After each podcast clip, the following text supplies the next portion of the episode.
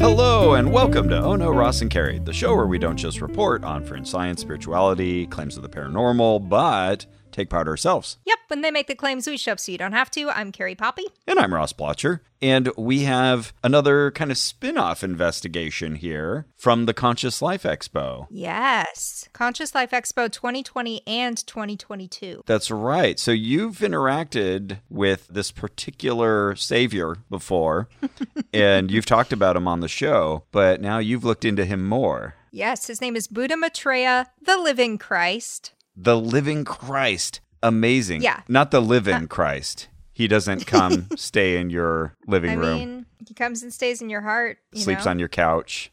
but the living Christ. So I, I wish I could say how common this is, but it feels like there's a lot of people out there who claim to be Jesus reincarnated. I guess usually that's it. Is that his deal? Is he reincarnated? Has he been put back into the flesh? Yes, he is the reincarnation of several figures Okay. Shiva, Krishna, Buddha, Jesus the Christ, Padma Sambhava, Okay. Milarepa, Tsongkhapa, Dorje Shugden, Babaji, Babaji. and finally Buddha Maitreya the Christ, also known as Ronald Lloyd Spencer. Oh, that's right up there with Sri Harold Klemp. Yep. Similar to Sri Harold Klemp, this guy lacks charisma. Okay. He is nebbish.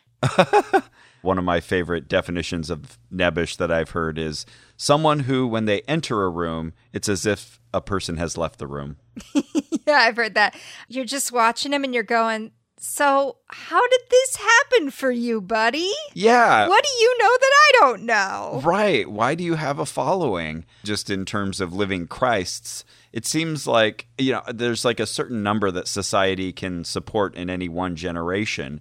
But we've met multiple people who claim to be the embodiment of Christ. And either Christ can split souls and inhabit multiple bodies, or mm-hmm. they can't all actually be Christ. They can all not be Christ, but they can't all mm-hmm. be Christ. And it, it makes me think how, like, you would hear stories about asylums back in the day where you'd have eight different people who claimed to be Napoleon, and they would sort of put them together and just see what would happen when the multiple Napoleons would argue with each other. Oh, is that like a documented occurrence? All I have is the recollection of that mental image of Napoleons in a room together. So I don't know if that was anecdotal or someone making a joke. Um, Gotcha. But I, Yeah, would- that's what I want to see. I want to see all of these Christs together in a room and just hash it out. Yeah, especially if they're all sincere. Like, how do you deal with all these other people feeling the same way you do? Put a jar of water in the room and say, "All right." As long as it turns into wine, we know at least we've kind of narrowed it down. I thought you, thought you were gonna say, and then tell them to walk across it. And I was like, you're gonna need more than a jar. I can walk across a jar of water There will be a jar of water and then a pool of water. If you're able to split it. You're Moses. Moses on that side. if you, yeah, if you can split it, then walk to this side, and you are either Moses or Elijah. Yeah, I I don't know how common this is. It it feels common, but at the same time, I can't think of very many other people we've talked to where they, the person sitting in front of me, Mm-hmm. was like, "I'm Jesus the Christ." I can't think of any times that's happened. That's a big leap because, yeah, it's one thing to say that you communicate with Jesus the Christ and you are Yeah. sharing his information, and it's quite another to say that you are he. not to be confused with a Buddha Maitreya in the UK. Okay. So this is a an American man, white from what I can tell, from Oregon, California, and Hawaii. He was born in 1951. Like this is this guy's younger than my dad. I don't know, something about just him being such an ordinary person is really tripping me up. Yeah, yeah. Were there any events attending his birth? Was there any significance to his appearance in 1951? Uh, great question. So he says that it was always foretold that the Buddha would be reborn in 1951 in Oregon. But when I went trying to look for what he's talking about, I couldn't find that anywhere but his own website. Okay. But he does claim he has native heritage. I don't know if that's been confirmed, but this seems to be relevant to him. So I'll tell you. Yeah, I have no idea. But you're supposed to true. make the connection in your own head as to why that's significant. Right. Yeah, yeah, Okay. yeah, exactly. Even though he claims to be both the reincarnation of Buddha and the Christ, we're going to hear way more about the Buddha aspect.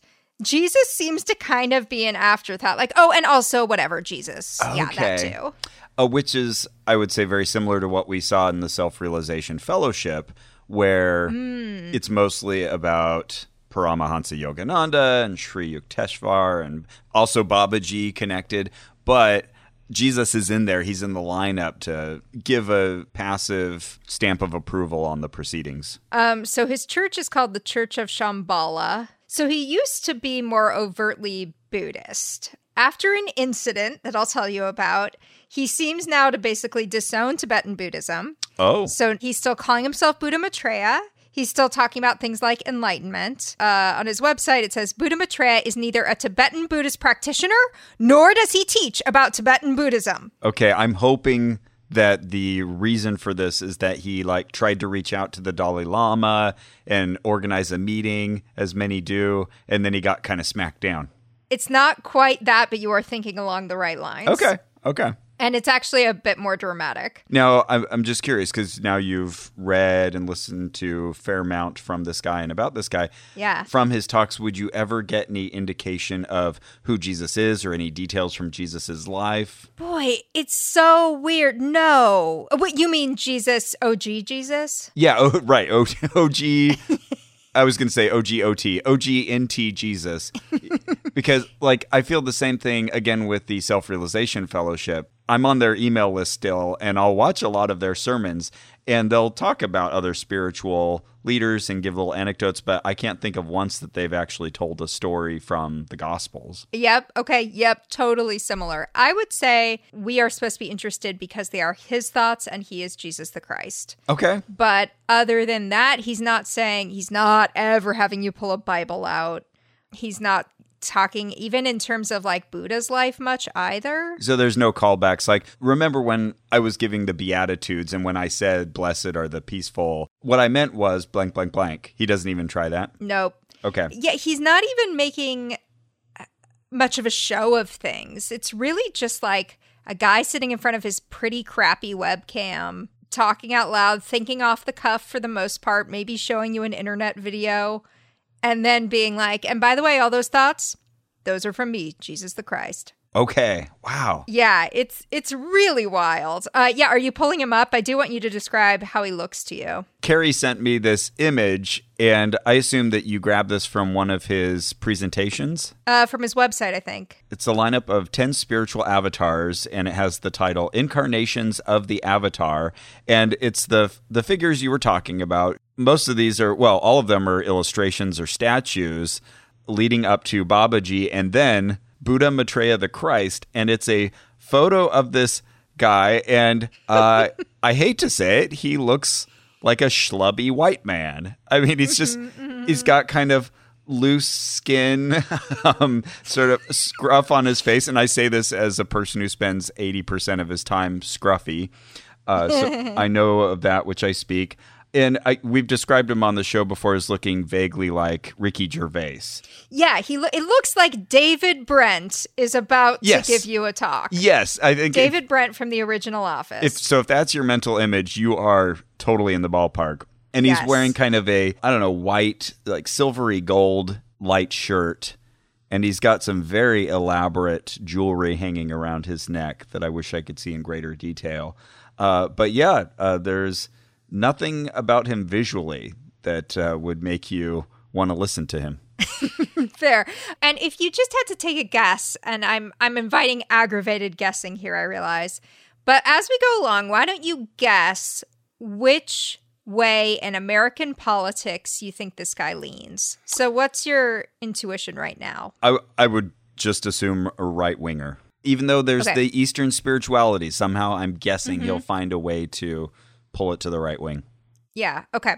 I'm going to keep checking in on that. Okay. Okay, so his official office is world teacher within our spiritual hierarchy. Uh, and his main teaching is harmlessness. Oh, Well, first do no harm. That's a good principle. Yep. Okay. So, hearing that, are we still sticking on right wing? Oh, um, yeah, that's not moving my Bayesian analysis of his politics just yet. Perfect. So, back in our Conscious Life Expo episodes, you may remember that I went to an interminable Om meeting where Yeah. everybody sat and went Om for like 20 plus minutes. And then he would drone underneath with this sort of meditative ramble with nothing much behind it. Yeah, enough that it drove you away. That's right. You said That's right. This is enough. There's no place like home. yeah. so, in a lot of his talks, he will think aloud and uh, kind of pontificate on whatever's on his brain for maybe an hour. And then the, the latter 20, 30 minutes will often be just an Om meditation. And it very much feels like it's you and him. There's no pullback to an audience or much of a like sense of your community. So he's really built this sense of you have a relationship with him and who knows if there are even others in the room. Oh, interesting. Because oftentimes, if there are others in the room, uh, it feels like uh, you know they're highlighted as I don't know, sort of like almost a not a proof, but an additional piece of evidence, like something to sway you. Like, oh, look how many people he has gathered around him.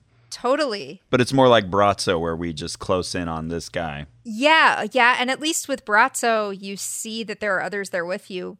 Some of these videos are live, but if there are people there in person, we don't see them. We don't see him talking to anyone. And he actually says stuff throughout saying, just focus on my relationship with you. Don't worry about anything else going on around you. He makes it very personal the way the way Christians talk about people's relationship with Jesus. Okay. Tell me about his voice. Is it soothing? Is it high? What, oh, what's the tone of um, his voice? Well, here, here, take a listen. This is from a couple nights ago. Yeah.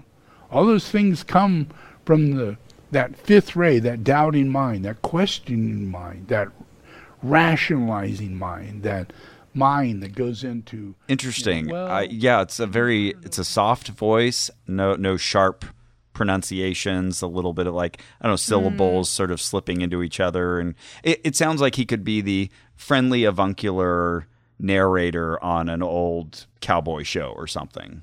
No, yeah, okay. He actually reminds me a, a bit of Mr. Deity, the fictional character our friend Brian played. Oh, Brian Keith Dalton. plays for a long time. Yeah, where he's sort of a bumbling average guy who happens to run the universe.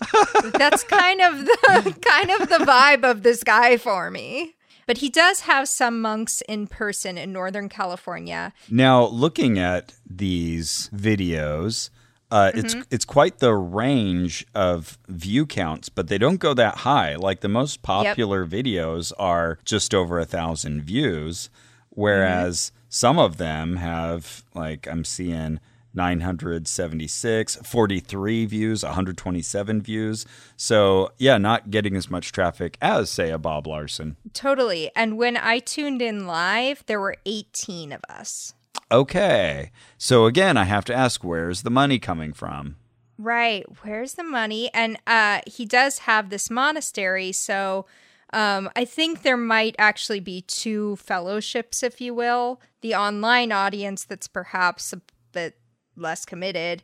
Um, and then this more intense inner circle audience Okay. that's there on site. Okay. Um, but I'm imagining them because we do not see them other than me having run into them at Conscious Life Expo. Yeah, because in my mind, I'm thinking either he comes from some wealthy background and a part of his origin story is that he's the son of the founder of Nestle or something, or he has some really rich benefactor who pours a bunch of money into this, or uh, it's this kind of small insular group that really presses its membership for money and asks them to give everything to the cause. Those are kind of my leading theories. Yeah. Um, I push toward theory three. Yeah, I feel like it would have come up already if he happened to be the heir to the Seagram ginger ale fortune. yeah, I didn't find anything like that. that was a NXIVM reference for anybody playing along.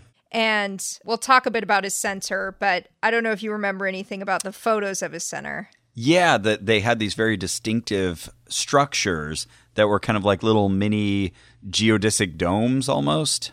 In an arrangement that, yeah, creates quite an effect on a hillside. Yeah, yeah, they look really cool and it makes me want to go. And I wish that we could just go, but they've pretty much been closed over COVID, it seems like. Okay. Um, so I don't think this is one we'll get to do in person, but this is one I would have loved to do in person, and you will you will see why as we continue. if you're listening, please invite us. We want to come. yeah.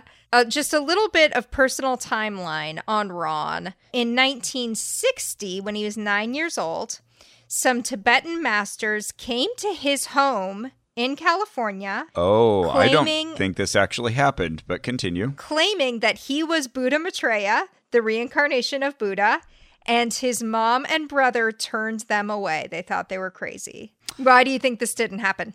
I mean, like, how could it have happened? Really? like, I mean, okay.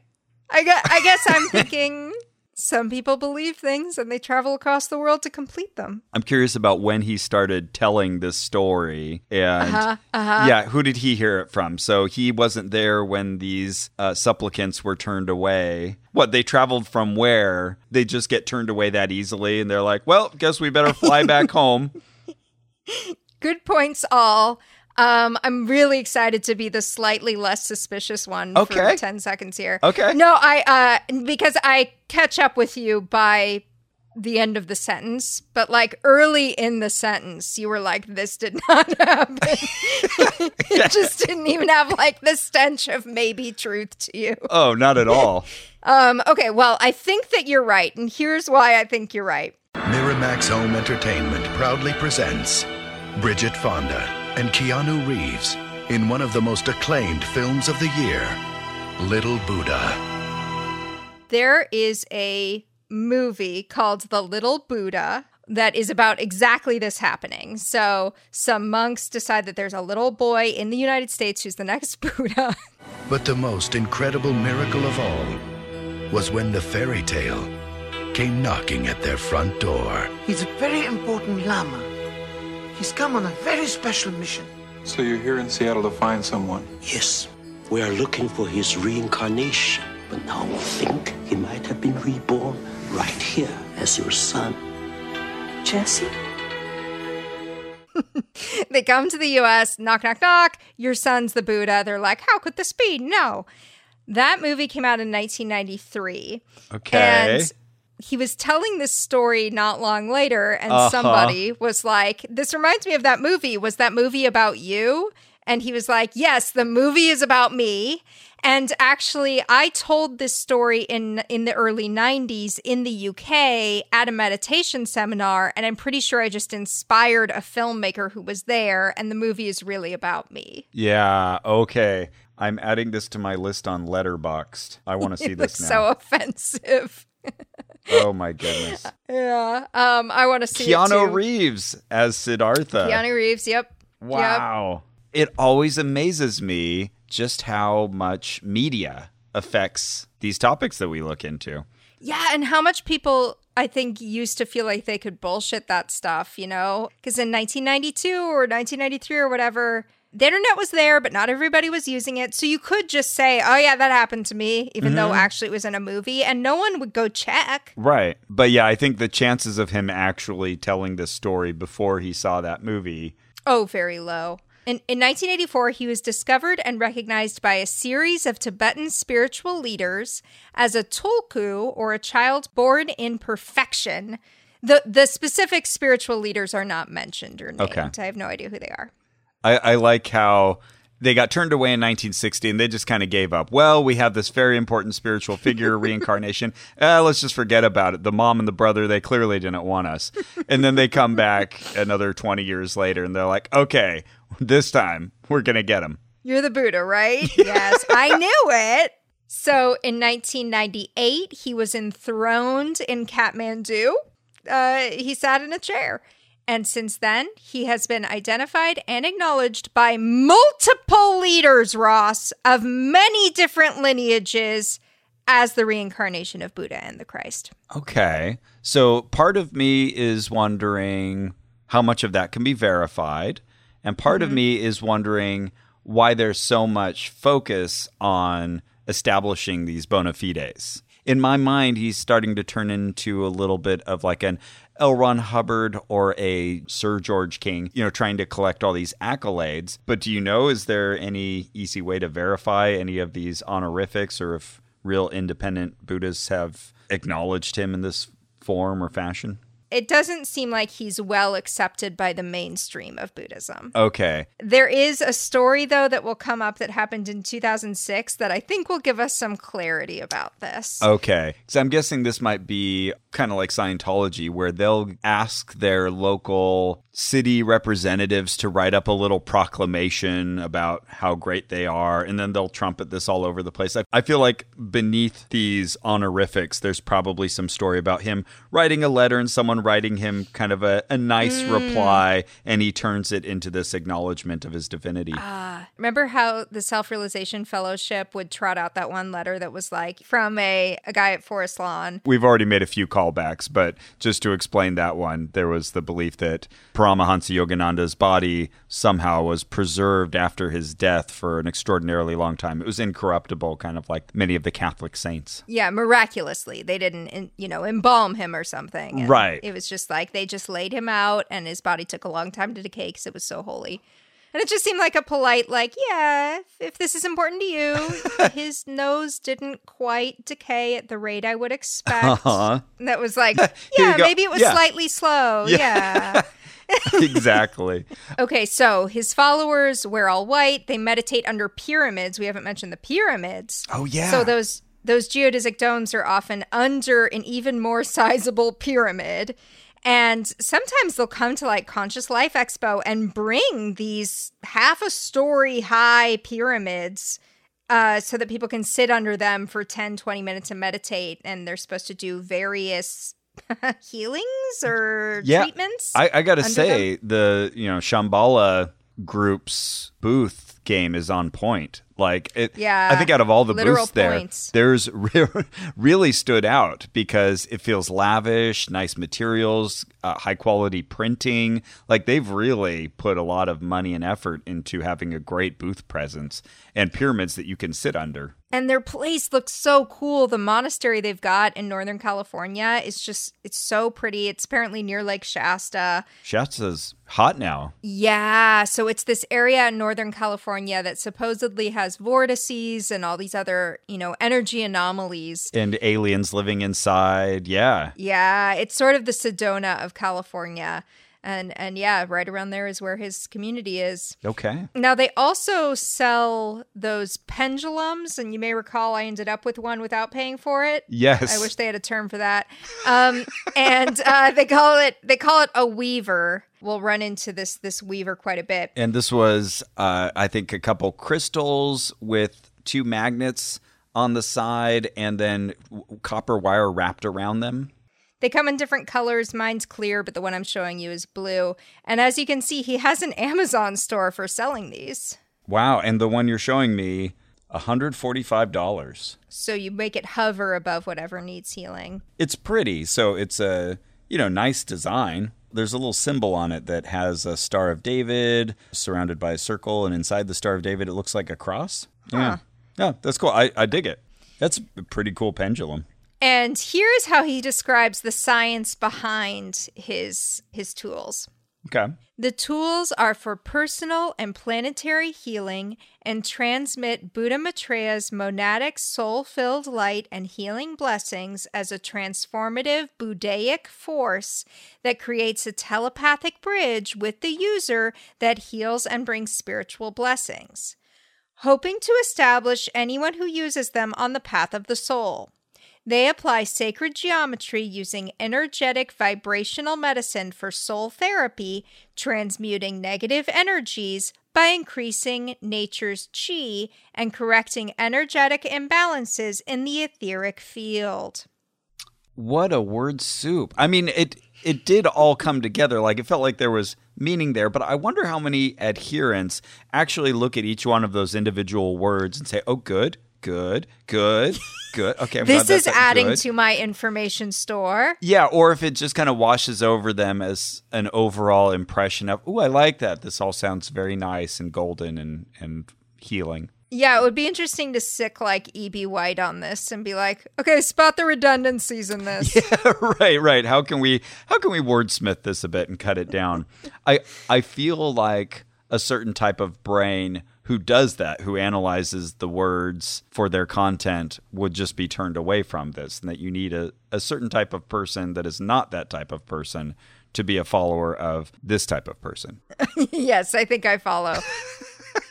Buddha Maitreya keeps a Tumblr where he collects, uh, first of all, apparently Tumblr still exists, but second, he has one.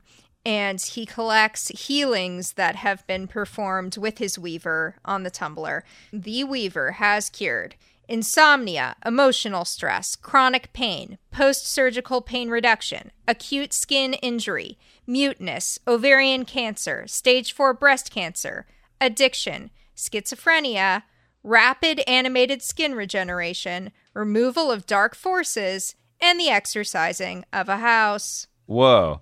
Yeah, when you said he keeps a tumbler, I was picturing him with a large coffee cup.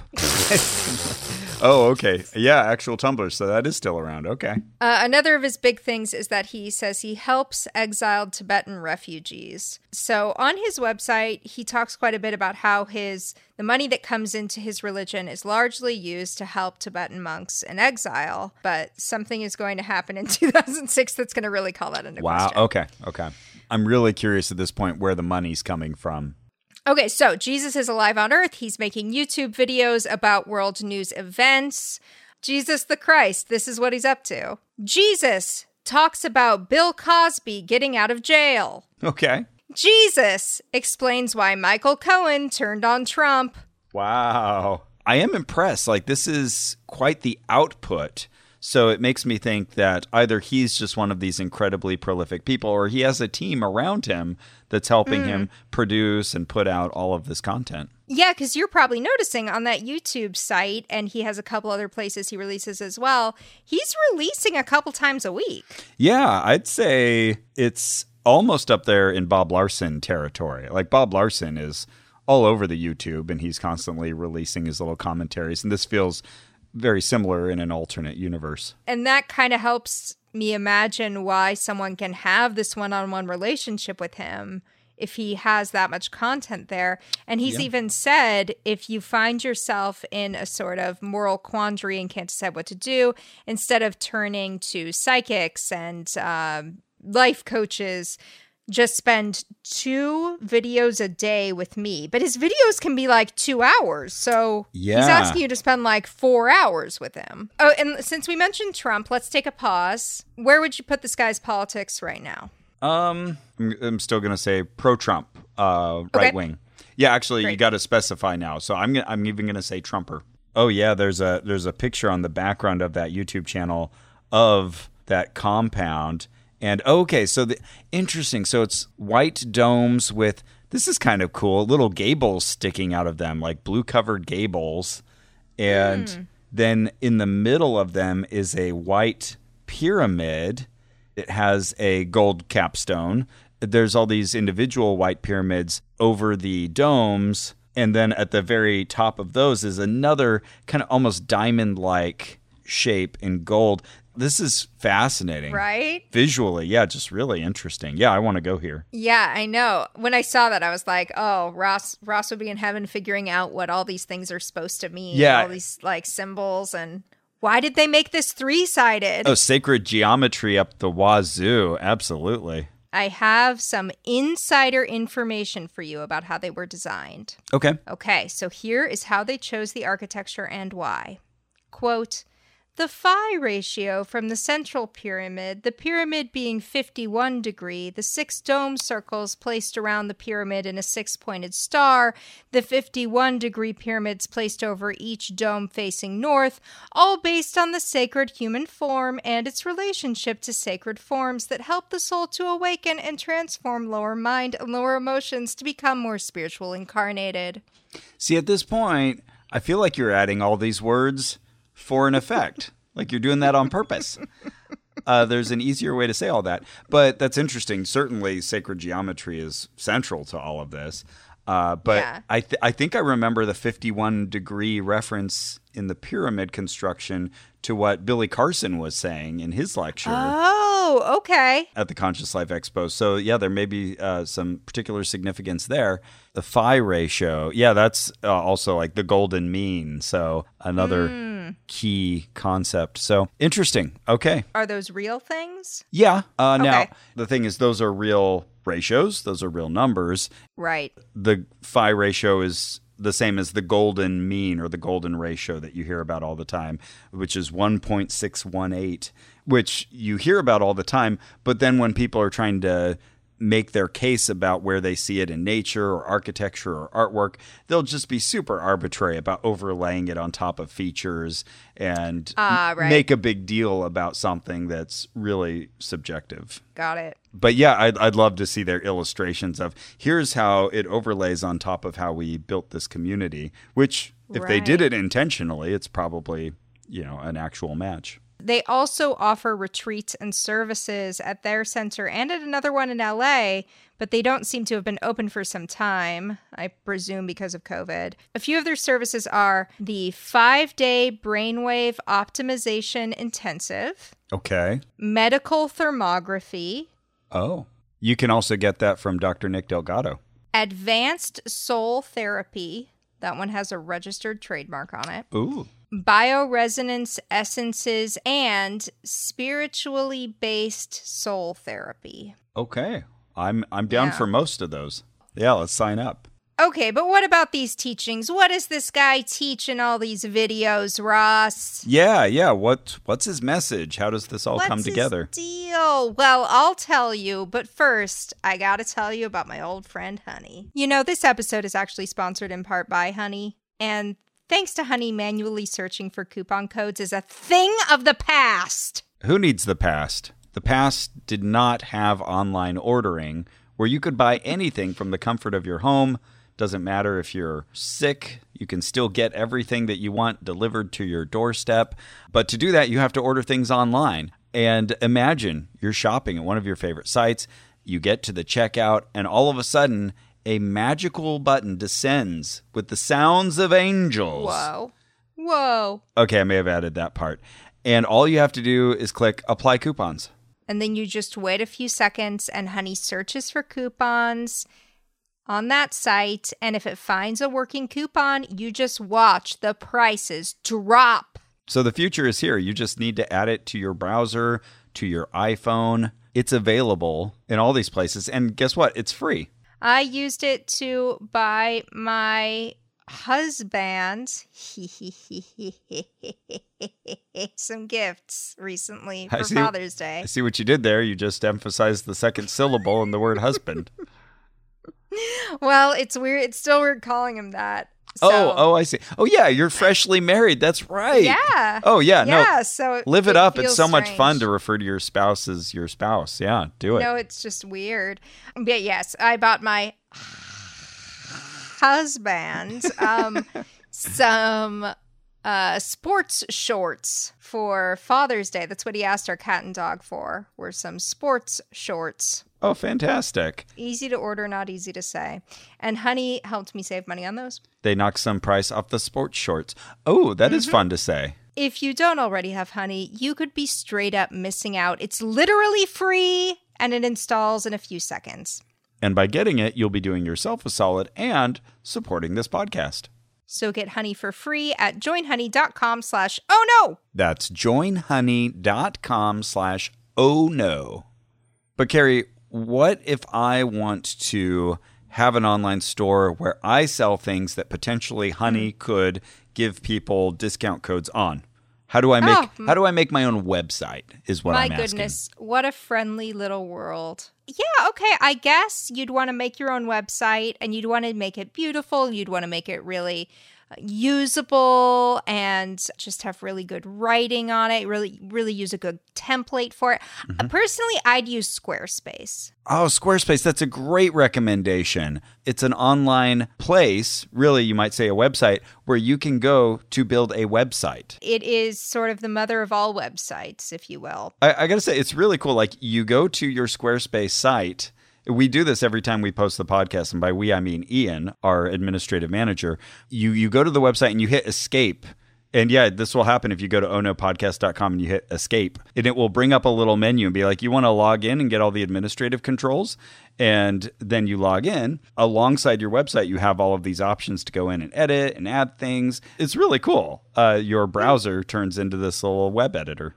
And every Squarespace website and online store comes with a suite of integrated features and useful guides that help maximize prominence among search results. And the content automatically adjusts so your site looks great on any device. Absolutely. And it's all secure too. Like, I didn't mind telling you you could hit escape because you don't know how to edit our website. You don't have a login. now we're going to get a like an email that's like, eight people have tried to log into your website. Yeah. They all have the wrong password. and we'll say, suckers. That's right. We'll say those are our listeners. They're pieces of shit. So head to squarespace.com slash oh no for a free trial. And when you're ready to launch, use offer code oh no to save 10% off your first purchase of a website or domain. Squarespace. Squ- squ- squ- Squarespace. It's not a good place to start a religion. Squarespace. I was thinking right now they have like the lorem ipsum text. It's that mm-hmm. famous passage of just kind of Latin sort of nonsense words that you can put in to fill a space when you're writing things. It would be really fun to have one that's kind of modeled after the type of writing that you see from Buddha Maitreya. So you could say, hmm. "Hey, I'm writing this newsletter and I just need to fill in a big block of text right now." And it would put in, you know, the quantum dynamics of the phi ratio when compared with the ascension grid dynamics of heaven flow. You know, like it, it would just fill up Like the Deepak Chopra yeah, ex- generators. exactly. Yeah, I want that now as my automatic text fill, my lorem ipsum.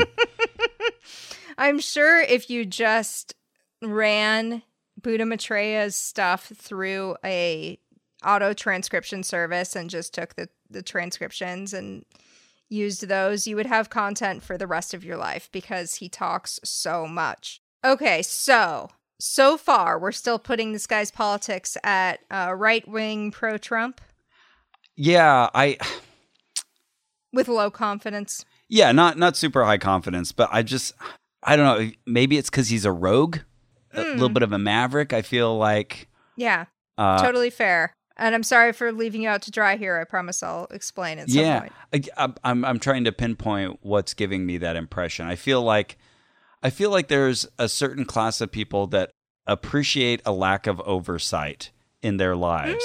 like they hmm. want mm-hmm. they want to mm-hmm. live in the sort of society where you know like just people kind of run with the things that they want to do and nobody bugs them about it. And uh-huh. Trump is their man. So maybe that there we go. That's the best I can put it into words. Hey, I want to be more like this guy. Right, right. Who doesn't let external forces keep him down, even regulatory ones? Yeah. Yeah, or even, you know, facts or things like that. right. So, let me tell you about this guy's actual teachings. I picked out four main topics that he seems to talk about a lot based on the few videos I watched this week. So, one is his theory about personality rays. Personality rays? Yeah, Oh, I can't R wait. A Y S. Wow. Okay. Okay. Another one of his favorite topics is sex. I mean, that's true for all of us. No, not all of us, but Well, many of us. everybody, but yeah, many. The concept of evil and the concept of asceticism. Oh, okay. That's pretty good lineup. So, first and foremost, every human being has a dominant personality ray, and these rays are numbered. And rays four and five appear to be bad. And Okay. other than that, I can't make heads or tails of what the hell he means by a personality ray. Personality ray. Yeah, because ray makes you think of sort of a projectile, something that you're constantly emitting and that Uh-huh. it's bouncing off of things or affecting things. Uh, and then when you mention that four and five are bad, I immediately think, I bet he would say that we have four and five, or oh, one of them. Yes. Yes. You know, it's Meaning like- not everybody, but you and I, Ross Ross and Carrie. Yeah, and you've just introduced this concept to me, but I'm already hearing it as kind of like tone scale, where people Yes. who are are critics, they are ooh, they're four and five. Ooh. That is totally how it reads to me. So tone scale is a Scientology thing. I had uh, the exact same light went off in my head. It does seem like it's his personal intuition about who gives him the heebie-jeebies and who gives him the thumbs up skis, and the numbers are assigned thereby. Okay. But he doesn't have like an online quiz that you fill out and it tells you what personality ray you are. Uh, I didn't see that. He should. He needs Squarespace. I know that Hitler was a fourth ray person, Okay. and and he does think Hitler is bad. Good. And fifth ray people are the uber rich. So Jeff Bezos, Elon Musk, Oh. And they are fifth ray because they get rich off of other people's suffering. Oh. Okay. That's Yeah. interesting um, space to carve. Okay. I yeah, I'm like I'm like okay, Yeah. I agree that's a I'm, problem. I'm tentatively signing on to this concept. Yeah. Right. Okay. So he says that those people are initiated into something called Dark Legion, L E G I O N, Dark Legion. This is a group of immoral people who do immoral things to get ahead. Now, when he says dark force, is he talking about kind of um, conspiratorial, trilateral commission, skull and bones, like a secret society thing? It is more ethereal than that. Okay. Like there's just evil out there. There's a spiritual force, and they're all being kind of infected with it. Not necessarily like um, a worldly organizational aspect to it. Okay. with maybe the exception of the music industry, but we'll get there. Oh, okay. um, but he does use Microsoft and Apple as examples of like evil corporations.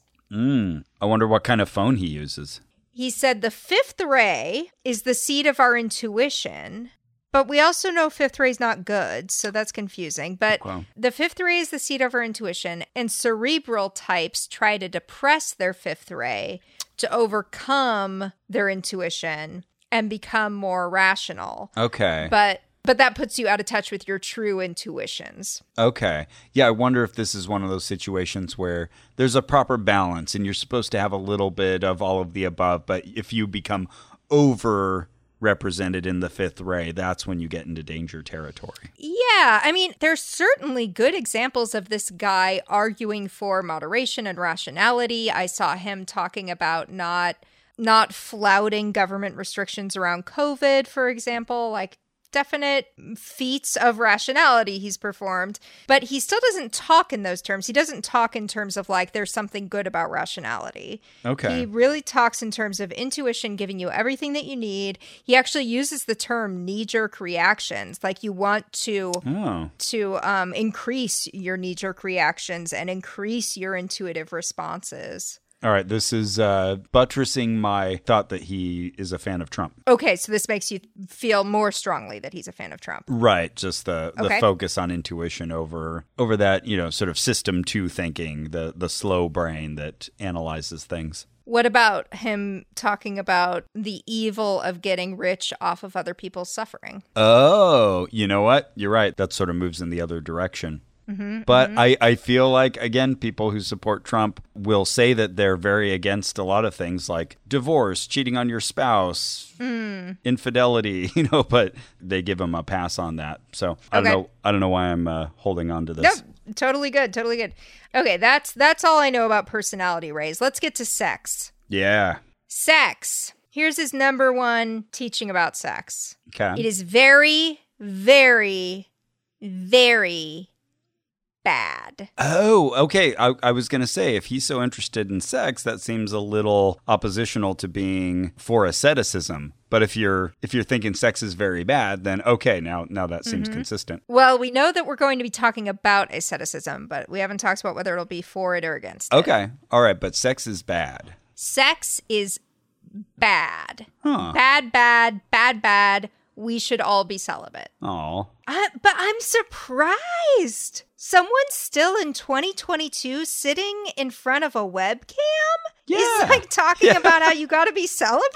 Yeah. I was like, This is like 1991, like Ti and Do Heaven's Gate move. It, it just seems so anachronistic to me. It's the Shakers. Yeah, how's this guy going to get any following? And I think this is how we start to realize why 18 people are showing up with me for mm. this guy's videos. Mm-hmm. You say this is one of his major themes, so he spends a lot Yeah. of time talking about how sex is bad. Oh my gosh, it's so bad. And what terms does he normally put that in? Is it STDs? Is it just the effect that it has on one's life? Complicated relationships? all those things I think he would sign off on, but would say, oh, that's so far down the line of what I'm concerned about. Spiritual Um, mastery and control of the self?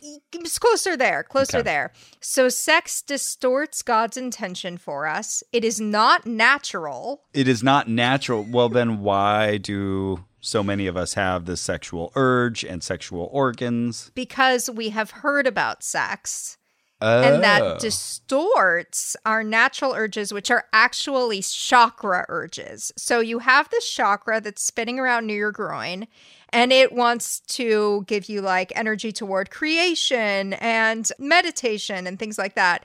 But society comes along and says, actually, what you've got is a sex drive. And that distorts your picture of your own body. And then the sex drive takes off like an addiction. It's just like separate from you. Huh. I mean, Uh-huh. good for you, buddy. Uh, as long as as long as he doesn't turn out to be like a figure that we were just talking to Jennings Brown about the Robert Burton who is saying all of these homophobic things and then grooming young men to have sex on the side. I assume there's no scandal about him improperly having sex with his followers. I've seen two pieces of writing that sort of vaguely assert something in that area, but they're not specific enough to really know exactly what they're saying. And really there's not that much critically about him, is there? No, yeah, this guy is not well known, especially for being the risen Lord Jesus. I, I feel a little heartened by this, to be honest. Like, hmm. I feel like we're a little saturated now. Maybe this is sort of the upside of having so much attention on different cult like groups and different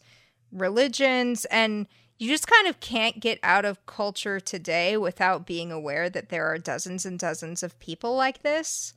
And I wonder if it's just sort of harder to keep up and keep an audience. And this guy who might have been one of the Heaven's Gate people in the 90s Oh, yeah. just doesn't have much in 2022. interesting, or at least there's a new set of selection pressures mm-hmm. Mm-hmm. to be very social media savvy, to be someone like a Teal Swan that really does get a mm-hmm. lot of eyeballs on TikTok and YouTube. Uh, Yeah. interesting. So, yeah, he might have broken out of the ranks of people who never take off at all, but he hasn't gone stratospheric, to You're right. use Scientology terms. Yeah, exactly. That seems to be the case.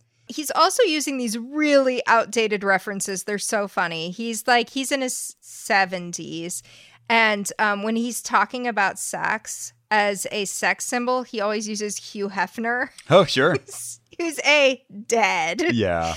Um, B is just like such an outdated reference. So he says things like, well, it goes back to Hugh Hefner. You know, you think you go, okay, he's a playboy. Well, that's not uncommon. A lot of guys are playboys. That's what guys do if you're really handsome and you really have your skills together, you know, all that kind of stuff. So we justify, we rationalize. You're a guy. It's just like, what is this? Is like somebody's 1995 stand up bit. Yeah. Yeah. Wow. Okay. I want to hear that one. okay, I'll, I'll send it to you. Well, it goes back to Hugh Hefner. You know, you think you know you go okay, well he's a playboy. Yeah, well that's not uncommon. A lot of guys are playboys. That, that's what guys do. If you if you're really handsome and you re- really have your skills together, you know, and you know all that kind of stuff. You know, so we justify, we rationalize. Yeah, because, why? Because it, it you're a guy and you're separating yourself and you're going, yeah, well, you know, I'm, I, I like to do that. Yeah, because when the mind goes in that direction, all of a sudden your hormones go in that direction, and it's no longer just for peeing. It has another use.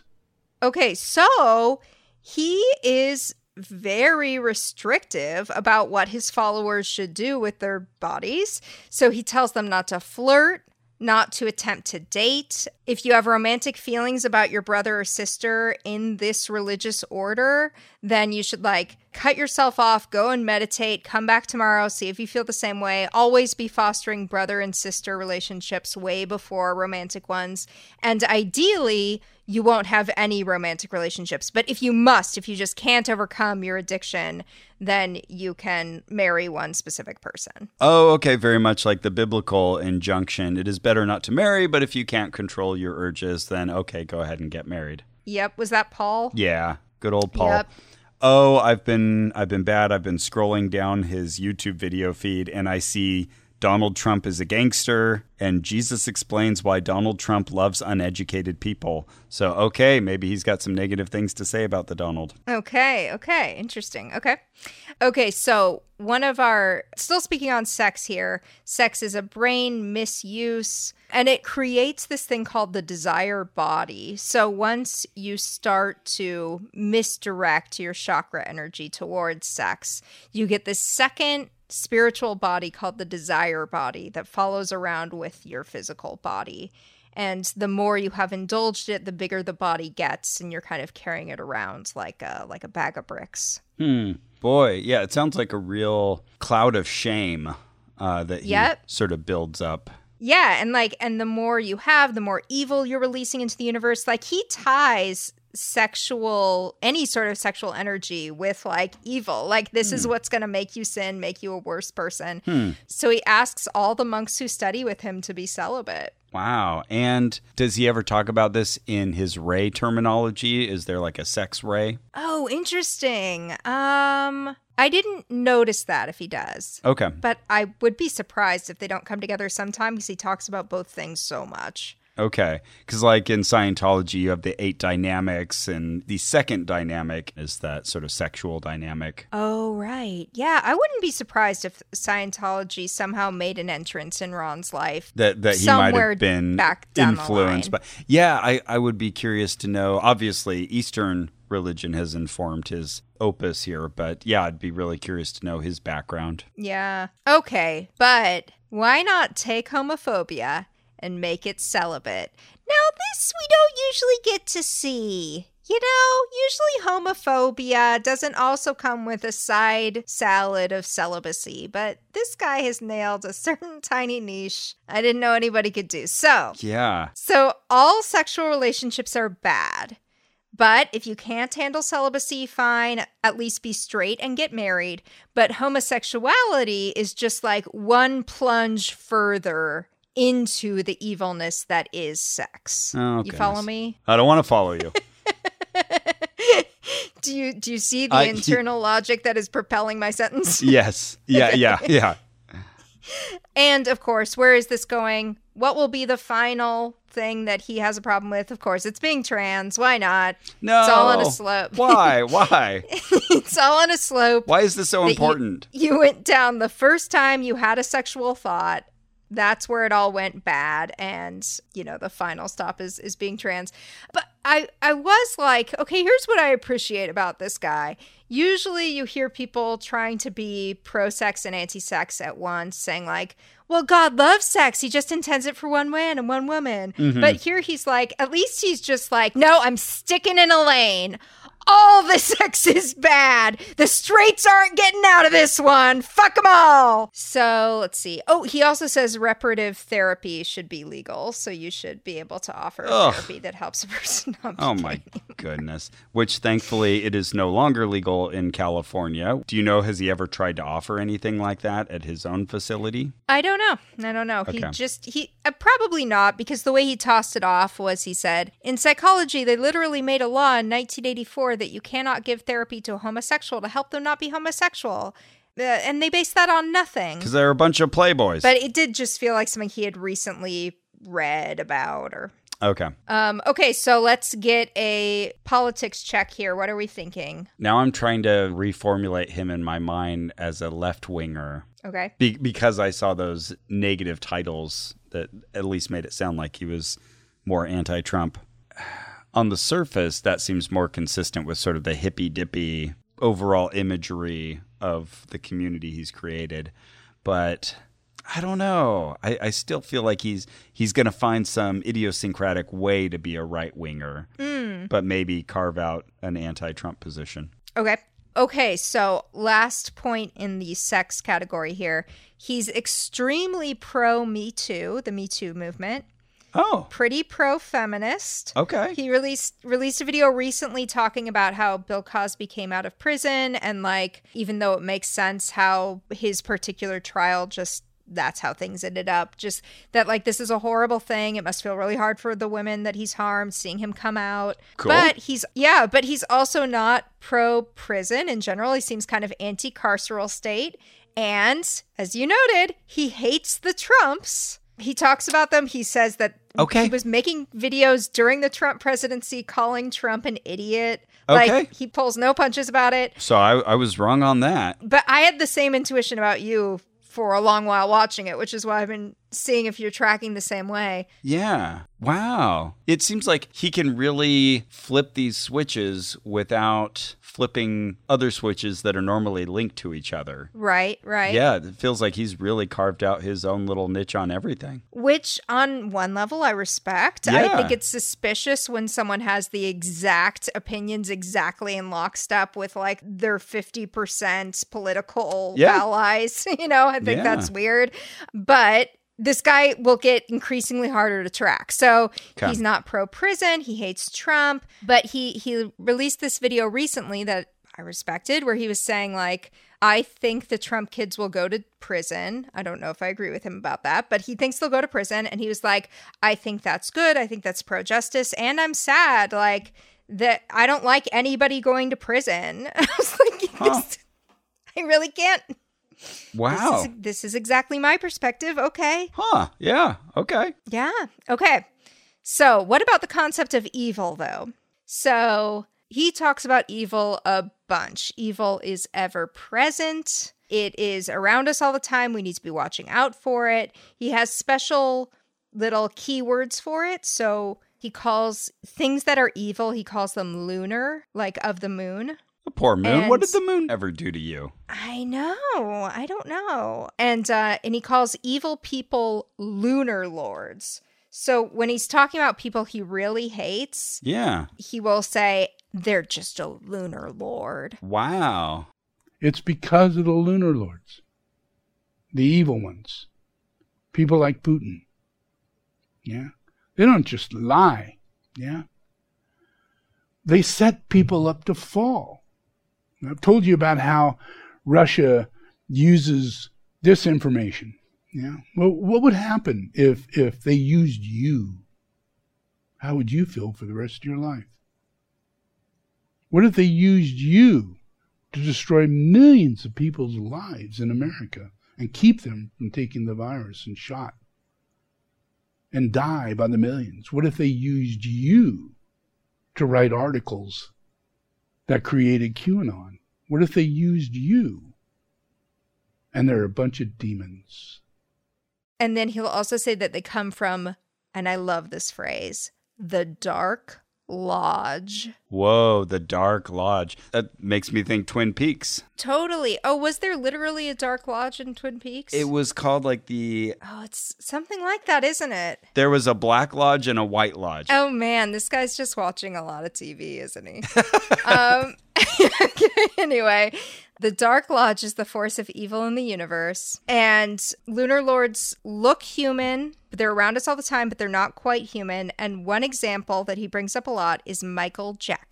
Oh, okay. Another timely example Sure. from Buddha Maitreya, Michael Jackson, who died 10 years ago? Yeah. 15? But the reason he brings up Michael Jackson so much is because satanic black magic has penetrated the music industry for a very long time. And in particular, Prince and Michael Jackson had dark sex magic prayed over them when they were kids and entering the music industry, and that's why they both ended up the way they did. Oh. But you'd think that his examples would be updated a bit since both of those people are dead. Yeah, yeah, I guess he's just got his talking points and he's sticking with them. Though it sounds like he comments on current issues regularly on his mm-hmm. on his YouTube videos.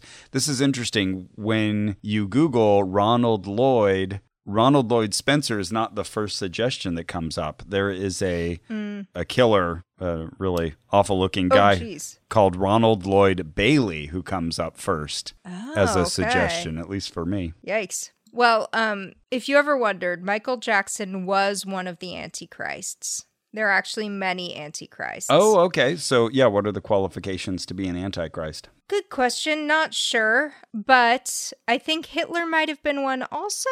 Yeah, seems like a candidate. Yeah. Is Trump one? It- it- I wondered that too. I did not see him say that Trump was an antichrist. He seems like a better choice than Michael Jackson. Yeah. Okay. Yeah, I'd love to know what his criteria are. Here's what he said There are many antichrists. Yeah, there's Michael Jackson, who reincarnated as Hitler. Uh, other way around. Okay. you would think. Uh, also, huge gap between those people's lives, but like a good 15 years. Okay, but the Antichrist. They will come to deceive. They will come and dress themselves up in sheep's clothing. And you'll look at him and go, Michael Jackson, what a great singer, a singer, an artist. And you can't see the wrongness in any artists. Through art, you could do all wrong. And it's just an expression of art. That's where evil comes in, people. That's how the fourth ray gets up there. Mm. You see those artists, and they all come back as lunar lords, and they all come back as dictators, and they all come back as artists. Look at Hitler. He was an artist. That's what he was before he was Hitler. And when he reincarnates, what does he do? He's an artist because that's who he is. The fourth ray in the brow. Wow, there was a lot there. Okay. Yeah, I'm still curious about this lunar lord thing. Is it the influence of the moon? Are these people actually somehow from or tied to the moon? Yeah, I don't know. I, I kind of expected him to say, like, the solar lords, on the other hand, or, you Yeah. know, something like that. But I, nothing really. Huh, weird. Yeah. Okay, so finally, asceticism. What do you think? Is he going to be for it, against it? I'm going to say for it. And where are we standing on his politics? Oh, goodness. Well, jeez. He's anti sex. He doesn't like Trump. Yeah. He's pro Me Too. Uh huh. He's pro intuition and anti intellect. He believes in the concept of evil and thinks it's everywhere. Has he talked about guns to your knowledge? He has talked about guns. Do you want me to tell you what he says? Okay. Anti gun. Oh, goodness. Okay. All right. I guess I have to come around then and say he's a left winger in his own idiosyncratic way. Okay, okay. Oh, because do you feel, I'm just curious, is that just one straw too many, or is that kind of almost the entry point to you of like what counts as right wing or left wing in America? No, I, again, it's just me tying things that are normally tied together, but he's found Yeah. ways to disentangle them. Like, you know, he's clearly anti-LGBTQ plus, so Yeah. he's not on that bandwagon. Totally. You know what? Uh, No, I'll say he's still right wing. He's just found his own way to uh, not fall into the Trump cult. Okay, fair. Okay, so asceticism. You're right. We should all lead ascetic lives. So he's not using the term. I'm using that to sort of summarize a bunch of his Okay. teachings. But Hold on, hold on a um, second, Carrie. I'm just going to throw away all my stuff. I'll be right back. Oh, okay. Don't throw away all your stuff. Oh, oh, it's a joke. I really thought you just had trash to go throw away. And I was like, oh, okay, that's abrupt, but okay. I'm highly impressionable. Yeah, so this is a concept you hear in various religious groups and certainly in early Christianity that we should all be sharing our our belongings and um, almost like a communist style lifestyle. This is totally what he's for. So Okay. he says sex and greed are the worst sins of all and they're intertwined. Talks about capitalism as a delusion, capitalism as a function of lust. Everyone should live simply, and everyone in your community should get equal resources, including him. He invites everybody to to point it out if they feel like he's not doing that. He talks Wow. about his dirty shoes. Uh-huh. Okay. Um. Okay. yeah, I I'm with. I'm briefly with you again. Yeah, it's one of those things that, well, certainly on the surface sounds laudable and good to be anti materialist, not accumulating more than you need in life, to be mindful of the things that you're accumulating and their impact. All of that's great. And as long as he's being consistent with it, it sounds like he's living up to his own standards. That he's applying to others, then I guess more power to you, buddy. If he is, I have no idea because we never pull the camera back and see anyone but him. Wow. But, yeah. but if he's doing it, more power to him. What what a character this guy. I know. But don't worry, he does find additional ways to be controlling. So he makes his followers eat a prescribed diet, and hmm. they cannot be vegetarians. Most of the people who come to him are vegetarian, and he tells them that if they want to stay, they have to eat meat. What? Why? I mean, and that's on a lot of levels that's contrary to asceticism. Uh huh. Uh huh. Well, your chakras need meat to spin. Wait, to spin? Yeah, you know your chakras are spinning. Now I do. Oh, you never heard that? Yeah, our chakras are energy wheels that are, when they're healthy, they're supposed to be spinning inside of us. Okay, I guess I have heard that. Okay. Yeah, what type of meat? Is this a precise science? No, he does talk about keto a couple times or going carnivore for a while. So he seems to be one of these, like, let's eat a lot of meat, let's do it all the time people. And if you come vegetarian, he will turn you away unless you agree to eat meat at the monastery.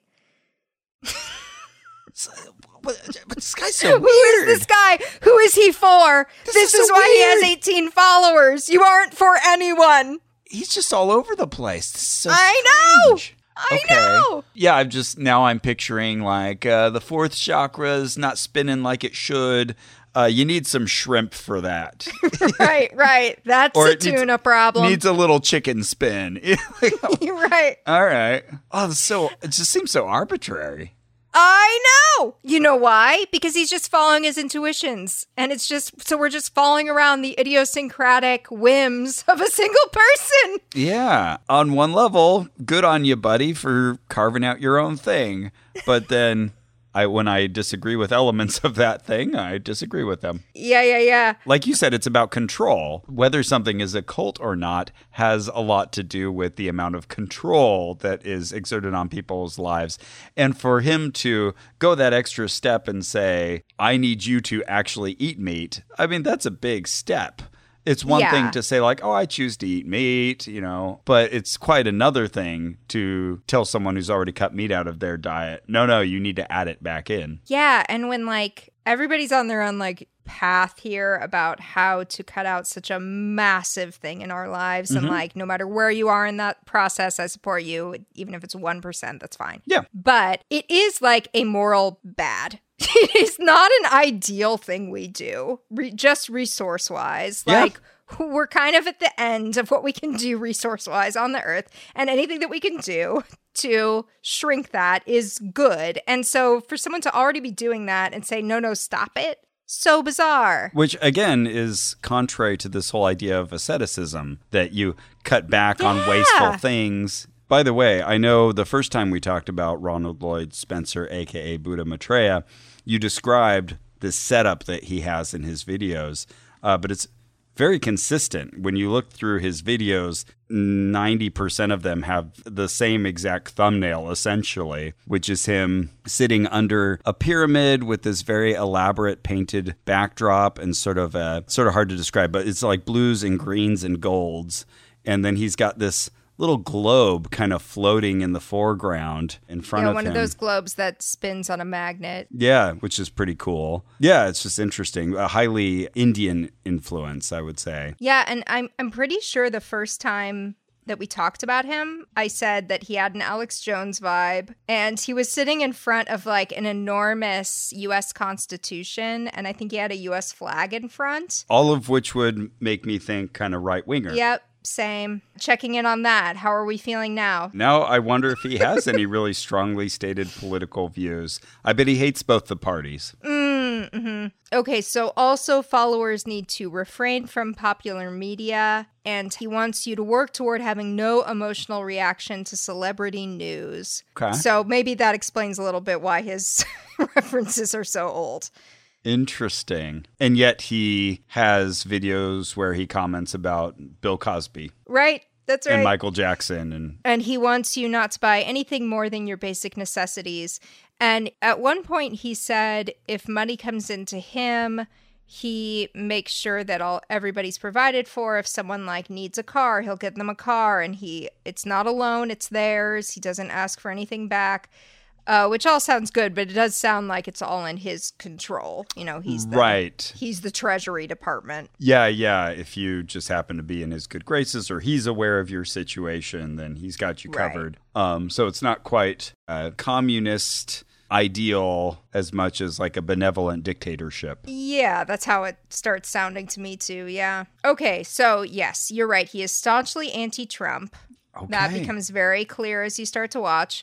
He calls President Trump an evil asset. He talks about Russia all the time, Russian disinformation. He talks about how, like, there's real fake news on the internet and you need to be aware of what fake news looks like and be really, like, careful about that. Okay. He 2020 he was saying we have an idiot for a president. Ignore what he's saying about COVID. Wow. Yeah, but before you get too proud of him about COVID, I could not find anything yet about vaccines, but he did tell everyone to eat an avocado a day to help prevent COVID. Nope. Probably wouldn't help.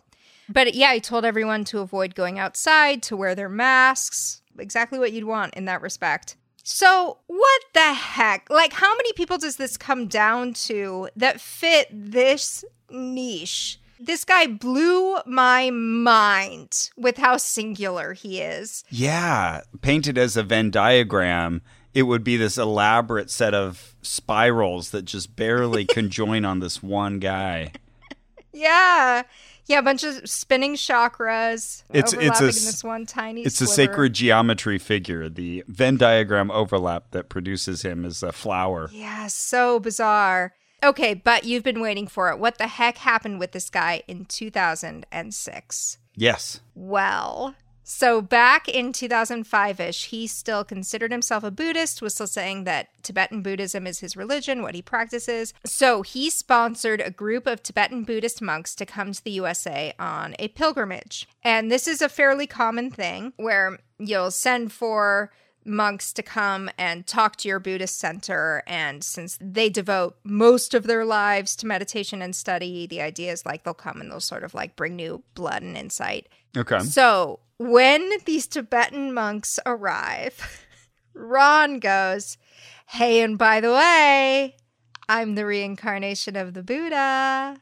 Yeah. And they didn't know that this was his deal. Uh oh. And they have just arrived from Tibet. Oh no. and they're like, Oh no. No, No, you're not. you're not the reincarnation of the Buddha. and he's like, Yes, I am. And you need to call me Maitreya. Awkward. And they say, No, no, we're happy to talk to your adherents. And we're so glad to be here. Hmm. We're not going to call you Maitreya. And politely refuse. And he says, Okay, thank you. And he quietly calls the embassy and revokes their spiritual visas and doesn't tell them. so after this awkward encounter, they leave to continue on their pilgrimage. and in the next city they arrive, they have now gone over state lines illegally because they are now unlawful immigrants. And ICE shows up with weapons and arrests these Buddhist monks and deports them to Tibet. oh no. That's horrible. Every step in that story is terrible. Yeah. Oh my Um, goodness. Yeah. Wow, how many of them were there? Oh, that's a good question. I want to say six. That's what I have in my mind, Okay. but I'd have to look. Oh no. That's awkward mixed with Awful. malfeasance. That's terrible. yeah. So they were all safe. They all got back, but Jeez. of course, everyone was pretty upset. Yeah. The New York Times covered this, and Okay. both sides appeared to find that upsetting. Neither side really wanted attention to this thing that happened. Okay. So they signed a legal agreement saying we will both never talk to the media about this again. And it was only like a month after it happened, they signed this legal document that I found. I even contacted one of the lawyers to be like, Do you know what happened? And she's like, It's up to date as far as I know. They don't talk about it. Interesting. But we're talking about it. yeah, because they can't. Wow. Yeah. So 2006 is also when he opened the center in Northern California. The one that we've been looking at all the pretty pictures of. So that must have been about when he made the pivot and decided I'm not exactly Buddhist. I'm sort of Buddhist inspired and I don't really need them because I'm the real Buddha. Just because he realized he wasn't going to get any support from that mainstream Yeah, the- community. Right. The Dalai Lama wasn't like, you know what, actually, it's you. I'm stepping down. Yeah. right. So, yeah, you mentioned there aren't very many critics, and that's true. So, one of my favorite cult experts is this guy called Rick Ross, not the rapper. And I've reached out to Rick a number of times. I think he's just very reasonable. He's very moderate in his approach. Um, I really like him. And I saw that on Rick's website, he had a couple of essays from people who had encountered Ron in the past. And one was someone who knew him many years ago when he lived in Hawaii. And then one was an ex member of this fellowship. And the writers were both anonymous, but they they did say like he was a really manipulative guy and he would sell spiritual items with supposed powers and that he was really controlling and he made everybody call him your highness and Oh, wow. the vibe was all just sort of like maybe he's doing this a little better than some of the competition, but it's still bad and it's better to just live in the wider world instead of under this guy's grasp. Uh, so I, when I reached out to Rick, he said, Oh, yeah, I actually helped someone get out of that group, and I think the guy's just a con man. Okay. And like I said, I think Rick is like a fairly moderate guy, so that kind of kind of surprised me. yeah. yeah. I get this daily cult news email that um, usually has like three or four headlines related to various cults and cult leaders. And I'm just surprised that the name Ronald Lloyd Spencer and Buddha Maitreya don't come up in any of those. So, you know, he's managed to stay out of the news. Yeah. So yeah, that is my journey with Ronald Lloyd Spencer. Amazing. And uh, you were talking about a lecture that you attended of his. Was this something that you had to sign up for? Did it was there a cost attached to it? No, they suggest a fifteen dollar donation, but I'm on his email list, and you just get a link from the email list, Okay. and then they say if you want to pay, go here. I, I get the impression that there is like a paywall behind which maybe I'd get more content, but there's plenty before I ever hit that. Okay. What what an interesting character. Really hard to stick Right? a pin in the guy. Yeah, I have no idea what this guy's deal. Deal. I actually, I guess I know all of his deals, and it just doesn't add up to any other deal I've ever encountered. Yeah, and that's interesting the assessment from Rick Ross about him that he's maybe less of a cult leader and more of a con man, which Yeah, that's makes what it, he said. makes it sound like he suspects Ronald Lloyd Spencer to be kind of aware of what he's doing, maybe a little cynical in his approach. Right. But he's sort of found a revenue stream, he's found a way to exist and and this is his shtick. Yeah, one person from his past said that he lent Ron a family heirloom for a magic trick and never got it back. Oh no. That those were the, yeah, it was like his mom's engagement ring.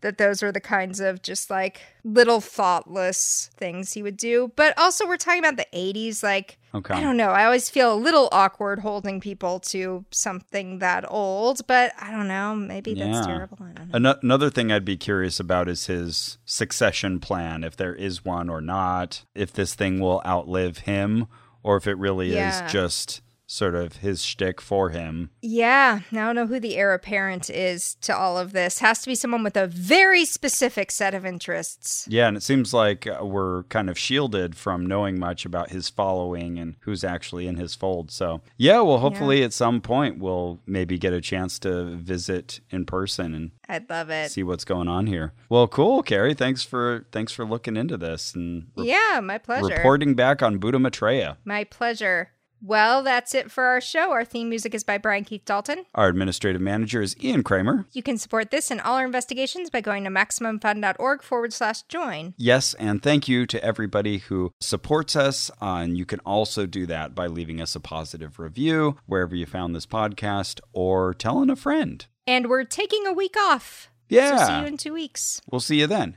And remember, You know, I'm not like out with a Rolls Royce and flying in a super jet while everybody else is riding bicycles, you know, and trying to live on Cracker Jacks, you know, and I'm living on steak, you know.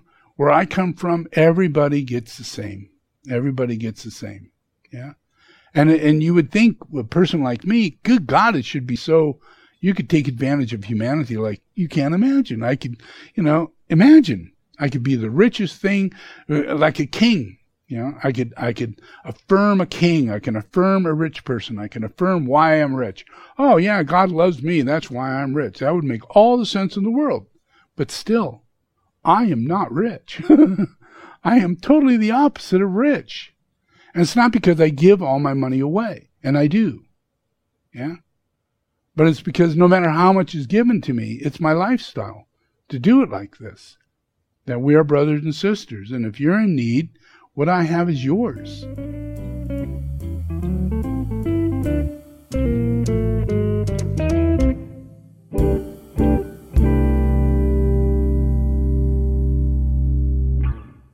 Hello, I'm a stuffy dowager countess. Travis? I'm judging everybody's manners. Oh no. Schmanners isn't judgy. It's about teaching you to be your best self and be a little more confident when you enter social situations that you don't understand, and maybe also teach you a little bit about history you didn't know, or give you interesting things to talk about at parties, Yeah, like The Secret Life of Emily Post. or like why wristwatches are the way that they are.